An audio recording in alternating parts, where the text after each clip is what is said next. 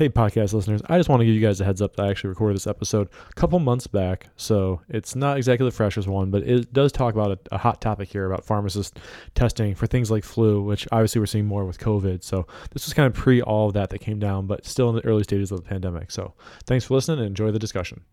Welcome to the Political Pharmacist Podcast, the first podcast to focus on the political side of pharmacy. Here's your host, Eric Geyer. Welcome, Political Pharmacist Podcast listeners. I'm your host, Eric Geyer, and with me today I have Dr. Mahesh Mulani. Dr. Mulani is a physician in the Owensboro, Kentucky area and has been a physician for over 20 years. He's also the author of a book called Tough Decisions in Care of Elderly Loved Ones. Dr. Mulani, thanks for coming on the podcast. And is there anything else you want to share with listeners about your experience in medicine? Oh, thank you, Eric, uh, for having me. Actually, my interest is uh, basically geriatric population, and I'm internist by training. That's about it. I I see a lot of elderly patients, so that that uh, inspired me to write a book. That was literally when the p- patients and the families always used to come to me with uh, issues relating to old age and the conditions which come with old age. So that uh, I always saw them confused not all i mean always means i saw them confused a lot and so i wrote something up to get put my thoughts together in a book. That's so, awesome. Thanks. Yeah, yeah, writing a book is not easy so i, I give you props with that. I uh, i haven't read it myself but i did give it read the synopsis of it, it looks like a good thing that people can kind of go out there and get their hands on if they aren't in medicine and want to know basically you know how to help care for some elderly ones but the reason I wanted you on the podcast today was something you shared on LinkedIn that was kind of a hot take for a lot of people, whether it be in pharmacy or in medicine. But what what you shared was is that you thought pharmacists shouldn't be doing a rapid flu or strep tests on people. Can you kind of share, you know, why you thought that this is the case or this shouldn't be something going forward? Yeah, because it limits uh, what you are looking at. You know, there is a limited. You are only if you're doing flu and strep test. So basically, you are checking for two things. For example, if both are negative and patient is still sick, you tell the patient to go to your doctor, isn't it? Or you give something which you are not supposed to give, or you treat uh, strep uh, th- as a strep throat. Oh, take this antibiotic because you know now you have ability to prescribe also or mm-hmm. you just say go to your primary care physician. Then it means there are two visits for a patient. One is to the pharmacist pharmacy and another is to the physician. This is one reason. Second it is very difficult for a patient to walk in. Like for example right now we are having this corona thing going on.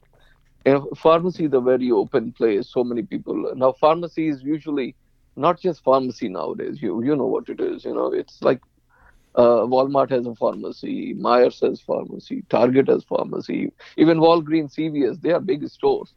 So you are exposing a lot of people with your illness.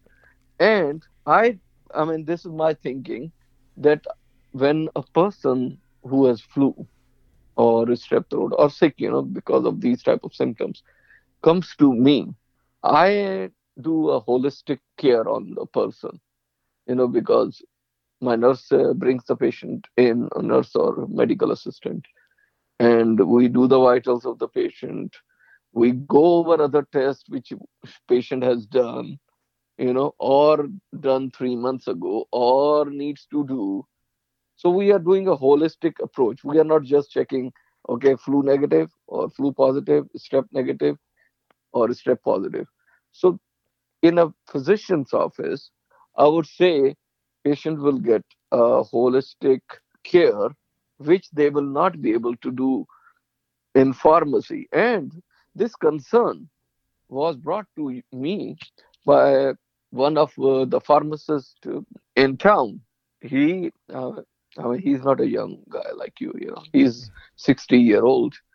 And he says, Dr. Mulani, I did not become pharmacist to give injections. I hate it you know and he said my that is not my uh, thing you know i don't want to give injections.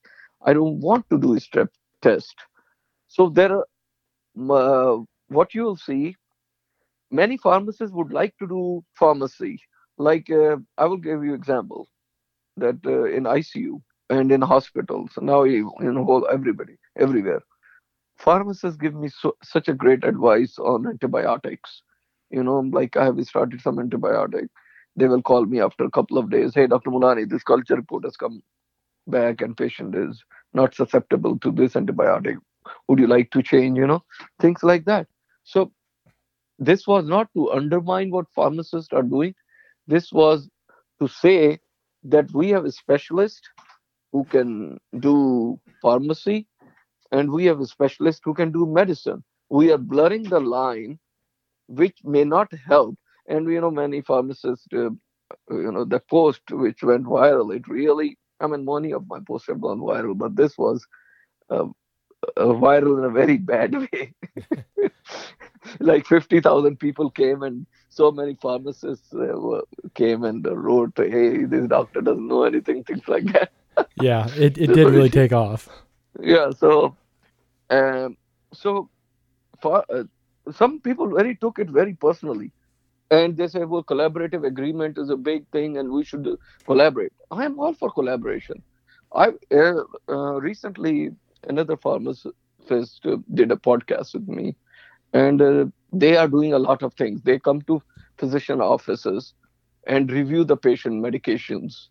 You know once a week they come and review five to ten patients medications and give them advice that this medicine talk to your physician this may not be right and you know they, this can be changed to this. And this like this is amazing service a pharmacist can provide. Similarly pharmacists call me all the time regarding the prescriptions i write hey dr mulani this patient is 80 year old do you want to change the dose? Oh yeah. This is i give tamiflu a little high dose. Let me make it 30 milligram you know? Mm-hmm. so so they call me all the time, and this amazing service they are already providing. So there is a collaboration already. But a few weeks or uh, not weeks, months ago, I got a pharmacist uh, who came to my office, and uh, that person wanted me to sign a collaborative agreement. She can do a flu and a strep test. I do not know her clinical expertise at all. You know, so why should I do a collaborative agreement with a person whom I don't know, who practice who doesn't practice in the same place I practice. That person has a private pharmacy somewhere in town, which is five miles away. So if that if I sign the that thing or somebody else signs, I don't have problem. I mean anybody signs this, they're basically saying this pharmacist is qualified to do strep and flu test without knowing what they are doing, that person is doing. And just doing again, it is not a holistic approach basically we are doing uh, drive-through type of testing. You know that. Yeah. Okay, come. You know, so that is, I think that is not good medicine. Collaboration is pharmacists help physicians, physicians help pharmacists, and we all grow together. That is collaboration as far as I'm concerned. And I mean, I have a huge regard for pharmacists because they give me excellent service all the time, every day. It is not just any single day. Every sing uh, like any particular day. Every single day they give me great service. So that is what I mean to say that if there is a far and again if they start doing that, what will happen? Then it it will create a friction between pharmacists and uh, physicians. This will not this will not be a collaboration. It will create a friction. Then pharmacists will start doing their medicine thing and medicine uh, doctors will do start doing their own pharmacy thing, then then then we are pulling each other's legs. We are not growing as a society. As a society, we grow by helping each other. I think that last point you have is, is definitely a valid concern from both the pharmacy side and from the the practitioner side. Uh, anyone who's listened to the podcast knows I'm an advocate for doing stuff like this. So I wanted to have Dr. Mulani on here so we could have a, a very civilized discussion around this because he was one of the one of the physicians I saw who was opposed to this. And I think it's ironic that we're doing this podcast in the middle of the whole coronavirus outbreak. So kind of changes your perspective on things when you're looking at pandemics. And to me, especially because like we have this pandemic thing going on, this highlights where this is a good thing because we're seeing where the healthcare system is so overwhelmed. Now, granted, this is a once in a 50 year, 100 year type of thing, so I don't want to, you know, throw the baby out the bathwater in this case, but in this is a case where the pharmacist could step up and do this. I feel like, and you did mention the the holistic approach. I feel like at least pharmacists now, the PharmDs, are definitely graduating who are taught that. I know I was taught a lot of basic diagnostic stuff in in pharmacy school, not like you were in medicine school. I'm not even gonna compare that level. Just the same way you can't compare our pharmacology to your pharmacology. It's it's our different areas of expertise, if you will. But I always I always thought that these were good because most pharmacists I, have there's always exceptions in every in every medical field who's not maybe a good faith actor or something like that. But all, all the pharmacists I know ask the questions, and if they thought it was a flu or this was a flu diagnosis, they could run the test. And the example I use just kind of that happened just this week with my wife. She got sick, and of course, with the coronavirus stuff, we're thinking, "Oh no, what are your symptoms?" You know, she's a little freaked out. She's not a healthcare worker, but she's a chemist, so she's pretty smart about it. And all of her symptoms kind of lined up with flu. Well, we did a telehealth visit with a nurse practitioner who, over the phone, without ever touching her, ever looking at her, just said, Okay, check you have a fever, check you have these symptoms. I'm going to send in Tamiflu. And oh, we, we oh, went okay. we went and got it. And I was thinking to myself, you know what? I get why telehealth is important, especially for mental health. I really like it for mental health because you don't have to leave your home if you're uncomfortable or what have you. But when it comes to something like flu or strep, you're diagnosing over the phone. You can't actually physically examine the person in many cases. And then the pharmacy can really step up in, in this case and run that swab or do something like that. And in this case, help, you know, rule in, rule out what it is. And honestly, and this is the way I look at it, we can avoid some of those things with telehealth because, yeah, okay, with telehealth, they are going to be seen by somebody who is of the right skill set, but they're not actually running a diagnostic test and they're just basing it off of symptom out, it's like the symptoms of everything. And that's where I really thought that, hey, pharmacists have a role here because if you can do this via telehealth, we can definitely do it in the pharmacy. And I know that our current compensation is a lot of it is tied to like a fee for service or based off of like what we dispense. But this is kind of the case where we can put in a little bit of that clinical decision making. And now we have the responsibility of making the right decision. And it isn't tied to picking a medication or anything that we could get some sort of kickback or conflict of interest on since there's you know only a few meds really approved for something like flu. Strep's a little different with antibiotics but we could still base that off of history because we do know you know diabetics who's high risk. We do know the people have hypertension the age categories all those basic demographics we could take a history on. What are your thoughts of that? Whereas maybe pharmacy could really help step in here provide that le- better level of service than some of your telehealth diagnostics well telehealth is you need to do another 50 minute podcast on that. yeah. the reason is because I just started this tele coronavirus. Mm-hmm. So I stopped doing face to face visit in my office. In this whole week, even one patient walked into clinic, we told him go back and we'll call you on phone, you know?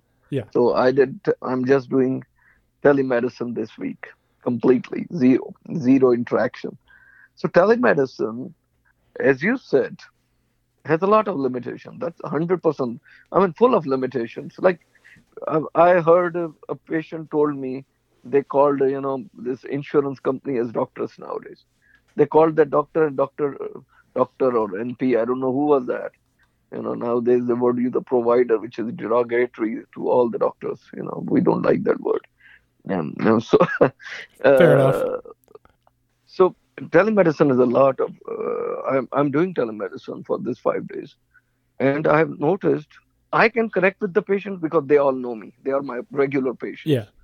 But if i do not know it is very difficult to for me but that it will it uh, lowers my threshold to give antibiotic or tamiflu you know antiviral medicine. Correct. It lowers my threshold really bad i think it i think that is kind of abuse to patient Interesting. You know, so well, literally because uh, because otherwise patient will go and write a review on a doctor that telemedicine doctor did not help me.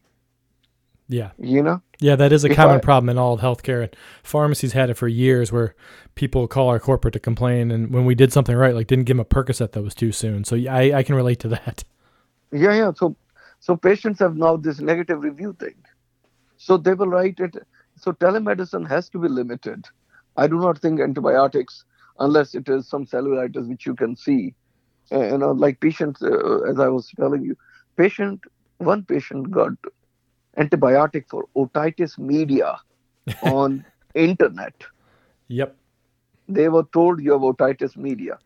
On telemedicine, one nurse told me she got Levaquin for 10 days. I said, what the heck is this? that is, you know, Levaquin for 10 days for sore throat. Yeah.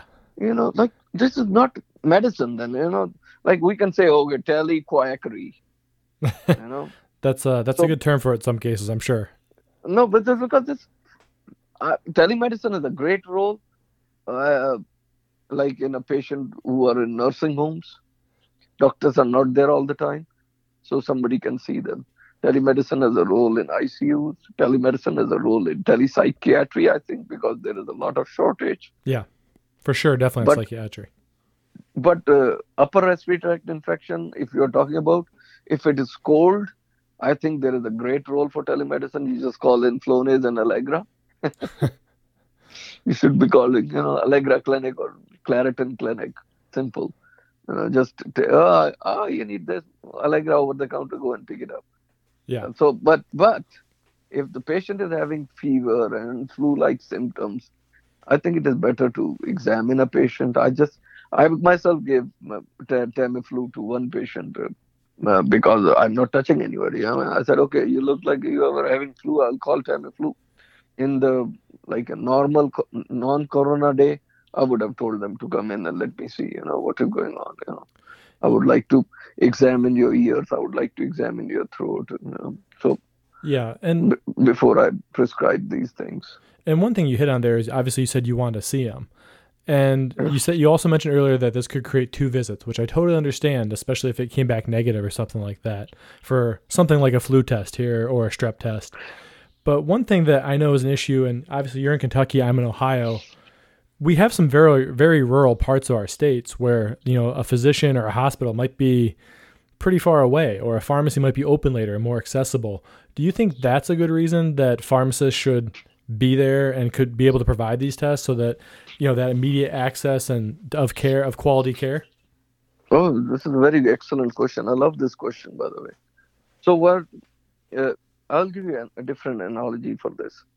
Like, there, if there is a shortage of pilots in the country, you know, people who fly planes, pilots, we Yeah. won't tell the air controller, okay, you can chip in and tomorrow you can do some pilot job. So, similarly, if you think there's a shortage of physicians or NPs and PAs, then we should have more of them. Don't you think so? Like I, I don't nothing. This is not against pharmacists. I'm saying they should be practicing on the top of their education. Physicians should be doing their on the top of their education. NPs should be doing on top of their education. Like I, you, I don't know whether you how long you have been following me on Facebook. I have been vocal about this NP education. I write posts for the education of NPs for the last month few weeks I was just too much into Corona because nobody wants to learn anything new. You know, everybody's into Corona. Yeah. But but I've almost every day, whatever I wrote was directed towards NP education, so they learn something new. You know, because this is what I have learned in medical school. This is what I have learned in it. My not just medical school after training. Like for example, I'll give you example. You'll you many of the pharmacists are, are as much educated as I mean the education level. You know, like me- medicine and pharmacy, they are educated similarly. Yeah. Like uh, years of education. Let's put it like this. You know, education correct. is similar. So here we have some of the physicians who have hired NPs. So NPs can do their work in clinics and they just do procedures, Yep. which is wrong too. I've seen that you too. Yeah, so because like I became gastroenterologist. Gastroenterologist starts practicing in their as a gastroenterologist when they're 34 year old, 35 year old, you know. hmm At that age they start practicing. Like this much education has gone in their training. And all of a sudden they go to the clinic and tell somebody, okay, I will just do procedures and a nurse practitioner will take care of Crohn's disease. That is not right. You know, A nurse practitioner is not trained in Crohn's disease. This guy got internal medicine residency, then geriatric fellowship, and he's not doing that thing. That is, he. Sh- what I'm saying is, he should be practicing at the height of his career. You know, full uh, what do you call, full on gastroenterology. Like, yeah, like I will do clinic, I will do procedure. If we have shortage of gastroenterologists, then we should have more gastroenterologists. If we have shortage of uh, pharmacists, we should have four, more pharmacists. But like, if there is an NP working gastroenterology office, she sh- should be taking history, then presenting it to the doctor. Then doctor should come and discuss the case with the patient and tell these are this is our plan. You know that is how NP should work with a specialist. But this is not happening in the country anymore. Yeah, no, it definitely. We've definitely seen the rise of nurse practitioners, and I think that there's obviously I, I don't have great ones out there. Yeah, they're definitely rise. great out there in what they do. But I definitely hear what you're saying with this too. Yeah. The, I do like your analogy about flying a plane here. I look at it from a slightly different angle. Obviously, I'm a pharmacist, but you know we have a lot of the like the pharmacology training, and we have later hours. We have 24 hour pharmacies. But I look at this also as a cost saving measure and as us acting more as a co pilot. So if you know someone's a pilot, the hardest part is usually taking off or landing, and the co-pilot can do a lot of the other stuff in between there. From my understanding, I'm I'm not a pilot, so I don't I don't act like I know everything that they do. But you know, this is the case where hey, you know what? If say it's a long flight, say it's from like New York to Tokyo or something, you know, this is that time where hey, you know what? While the doctors aren't there, or in this case when the pilot isn't there, we can step in and help. And then the biggest thing too is, and you know this, ERs are incredibly expensive. So and, ER is expensive. Yes. Yeah, and the point is, is if we can save several of those visits, you know, every every week, every month, because we caught something, it's worth the the small price that we would get reimbursed for a test. For example, in uh, states like Idaho, they have things like this, and I th- I want to say I'm going off memory here. It was like under fifty dollars to be tested for something like this. I actually think it was more like twenty five, but I'm trying not to sell them short here. But the point was is they can do that, and then for fifty dollars, if we can say, yeah, it looks like flu, double check it, it is flu. Here you go. Here's some Tamiflu. Here's some other things you can take over the counter and get you out the door. And we avoid a ER bill that could be well into the thousands of dollars. That's that's kind of my take on it. And I do feel that one of the key things here is that pharmacists are acting in good faith, not testing everybody. There definitely needs to be some sort of documentation of they presented with this, this, and this. Here's why I tested them. Here's my reimbur- you know, then I get reimbursed for it because we're not going to just go out and rapid test everybody. That's not the point. That's you know, same with strep. We're not doing that for everybody. There's obviously some some clinical knowledge here that has to be applied and backed up with the presenting symptoms. But the point is, is we can keep people out of those ERs. We can keep people from being exposed that way, and keep people out of the urgent cares. Now you're right. Pharmacies are yeah. pharmacies are busy. Like I get that. Like I, I'm at a very busy store, but to your point, we do have quite a few pharmacists now who are graduating with PharmDs who can step up to the plate and do this. They've been trained. The pharmacist you mentioned was probably, I'm assuming, has his bachelor's. A little bit different training, especially how long ago he was, or how long ago he went to school. Nowadays, we have very different schooling, and I can say that because my mom's a pharmacist with a bachelor's, and I'm a PharmD, and what we did, although similar, was still very different. What are your thoughts on that? No, I again, this is the same thing. It it will not have effect on um, uh, primary care physicians, but it will have effect on urgent care centers. What you are saying, I don't have problem with that. Also, I do not have problem. What I'm saying is, I already see a lot of um, um, um uh, prescriptions written uh, by. You know, one day I wrote, said urgent care center, and people t- texted. Uh, person said, "Why you write urgent care center all the time?" Um, there are primary care physicians who write antibiotic all the time too, and he's correct. I mean, uh, but uh, I don't see any other primary care physicians uh, patients in my office. I just see urgent care patients, you know, because these are my patients who go to urgent care, and they come back and tell me, "Look, I got, I went to this urgent care center two weeks ago. They gave me antibiotic. Then I went again after a week, and uh, they gave me another antibiotic, and now I'm here." You know, which antibiotic you will give me. And uh, when I was like, wait a minute, you all already taken levaquin and uh, augmentin. There is nothing left for me to give. so, so that is what I'm saying. It will, I think, it will cause unnecessary um, burden on the patient. And uh, the most of like ER, you said, many many ER visits are unnecessary. Patients go Yeah. for even you know my toe was hurting and I went and they they sent me a bill of three thousand. Why did you go for the toe pain? Yeah. You know, but I mean there are so ER costs are amazingly high, and which is ridiculous also. But hey, we cannot change the world in one podcast. but I mean, if you think uh, it is good, I mean, we can agree to disagree also. You know, it's Oh, not yeah. necessary that we have to agree. I mean, I have to put my point, and you can put uh, your point. But what I've seen is, with the mushrooming of urgent care centers, I have seen whole lot of antibiotics written. I mean, you're a pharmacist who work in a pharmacy, so I I'm pretty sure you'll see most of the antibiotics are coming from urgent care centers, which are very busy. Yep. In fact, uh, if you are a busy urgent care center, it means you are giving a lot of antibiotics. You come, basically anybody with sore throat gets a Rocephin shot and a Decadron shot. You know why? I do not know, but Yeah. they get it, and after that they are prescribed Levaquin or Z-Pak. You know, Now, th- th- this doesn't make sense. Yeah. No, I, I I've definitely seen what you're saying there, and that's kind of why I that's why I support the way like you know like I said we we are going to agree to disagree on this one, which is why I wanted you on here for a little bit different angle of taking this this this approach. But I think that you know if we have the farm you know the pharmacies who can do this, there's a little more I don't want to say accountability, but more of the hey you know we have a lot of people here who can now take care of these patients, and we're, we're gonna help you know reduce Medicare Medicaid costs because they're not going to the ER or these urgent cares for simpler things. Now, I mean, we're not advocating for doing some of these you know other things like a broken arm or anything like that. We're just something that's more black and white that we can do. While also knowing that, hey, if we think this is beyond our scope, we can kind of triage it to those urgent care centers or ER if we think it's worthy of it. So, any other thoughts on it before we? Uh, wrap, yeah, I have a question. Yeah. Would you like to do that?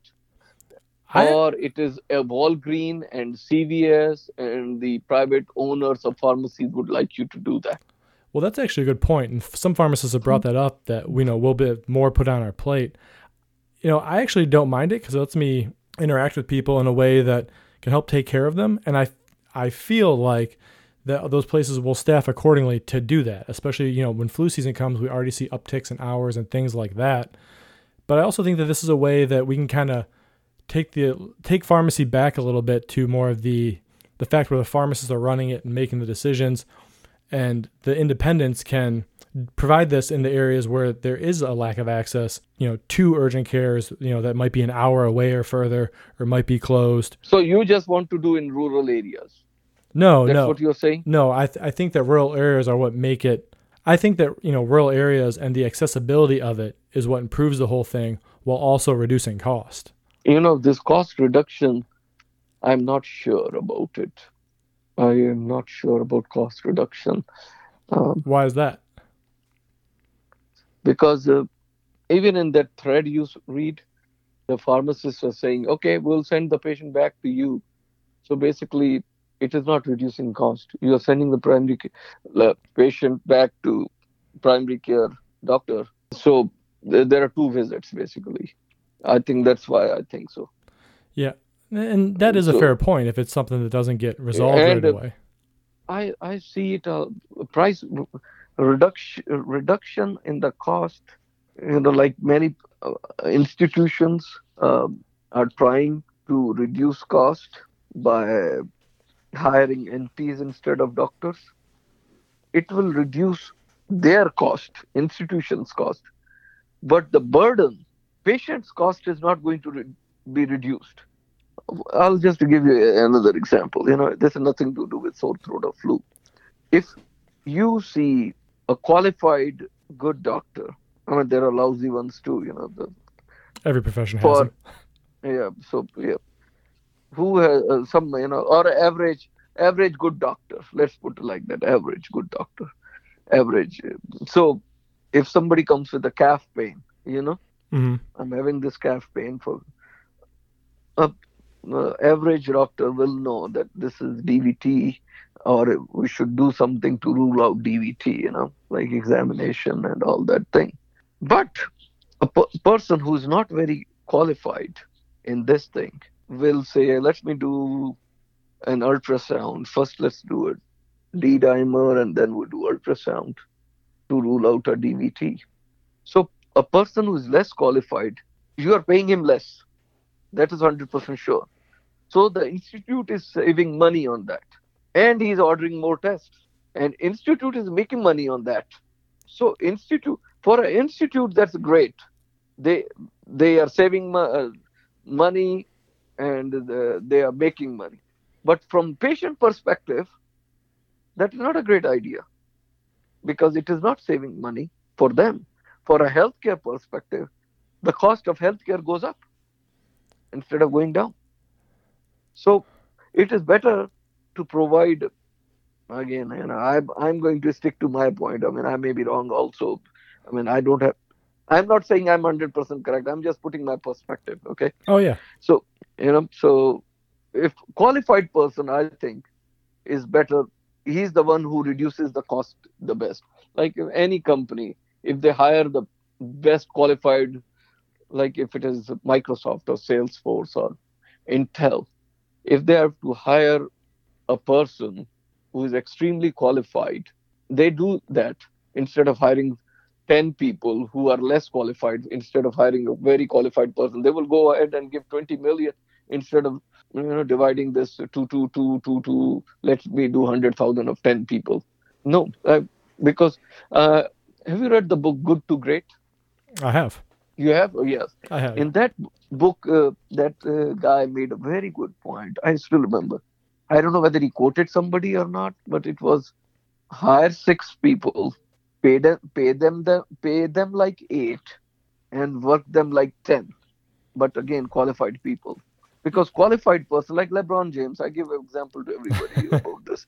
You know if you will hire my son who has played some basketball or you will hire lebron james to put the ball in you know you, you can hire hundreds of people like my son you know but there's only one lebron james so qualified person it is better to have a qualified person do the job of that profession. Like I will not hire a physician instead of a pharmacist because that is pharmacist's job. They're extremely great, good, great at it. Not good, just they're. I mean, pharmacists have provided me better service than anybody else in my life. You know, I mean, they are ranked always higher. Uh, I think they're ranked higher than physicians because they catch physician mistakes. I, I, mean, I can't remember if it still was, but I think it was. It has been that way for a while, at least. It is not. I mean, I think catch my mistakes a lot. No, no, it, it has been. I think that we fell a couple spots. I think nurses are now number one, but it's always right up there. So that's what I'm. I mean, you know, like I would always say, anybody who is very qualified in their field, hire that person. Like if pharmacists want to collaborate, let let them collaborate in physician offices. You know, like a physician who, like eight physician practice, for example. Let them hire one pharmacist who goes over the charts all the time, you know, mm-hmm. and reviews the charts and tells them, hey, Dr. Mulani, this patient has chronic kidney disease. Don't give metformin. You know, you prescribe this metformin to this person. You give Eliquis of 5 milligram two times a day. Patient should get 2.5 because she's uh, she's 80 plus and creatinine is bad and all those things. You know, because this is where they can provide amazing service so the pharmacists are working to the best of their ability and they're enhancing physicians in their practice. So both of them are growing. That is what my, I am saying. Why not go together? I mean, if there is a shortage of one, if there is a pharmacy shortage, I won't say, okay, let the physicians do medicine, um, from, uh, what do you call, um, dispensing also, you know. Although pharmacists now do a lot more and you know all those people are saying PharmD you don't know nothing you know on that podcast. Yeah and you know you know one thing i think that's interesting is your point. I actually agree with you on the lebron james analogy here i just and again this is where i want to do this because i think we have a little different points but we agree on the basic core of it you do want that person who is mo- most qualified to do it but in the case of lebron james his weakness is free throws so i look at it as our way we can you know maybe we can step in and you know provide this or take this off your back a little bit. So it'd be almost like if LeBron James was playing and then you got to put in like Reggie Miller to go shoot his free throws or something when when it, when you know to take that burn off his back so he can rest for a little bit.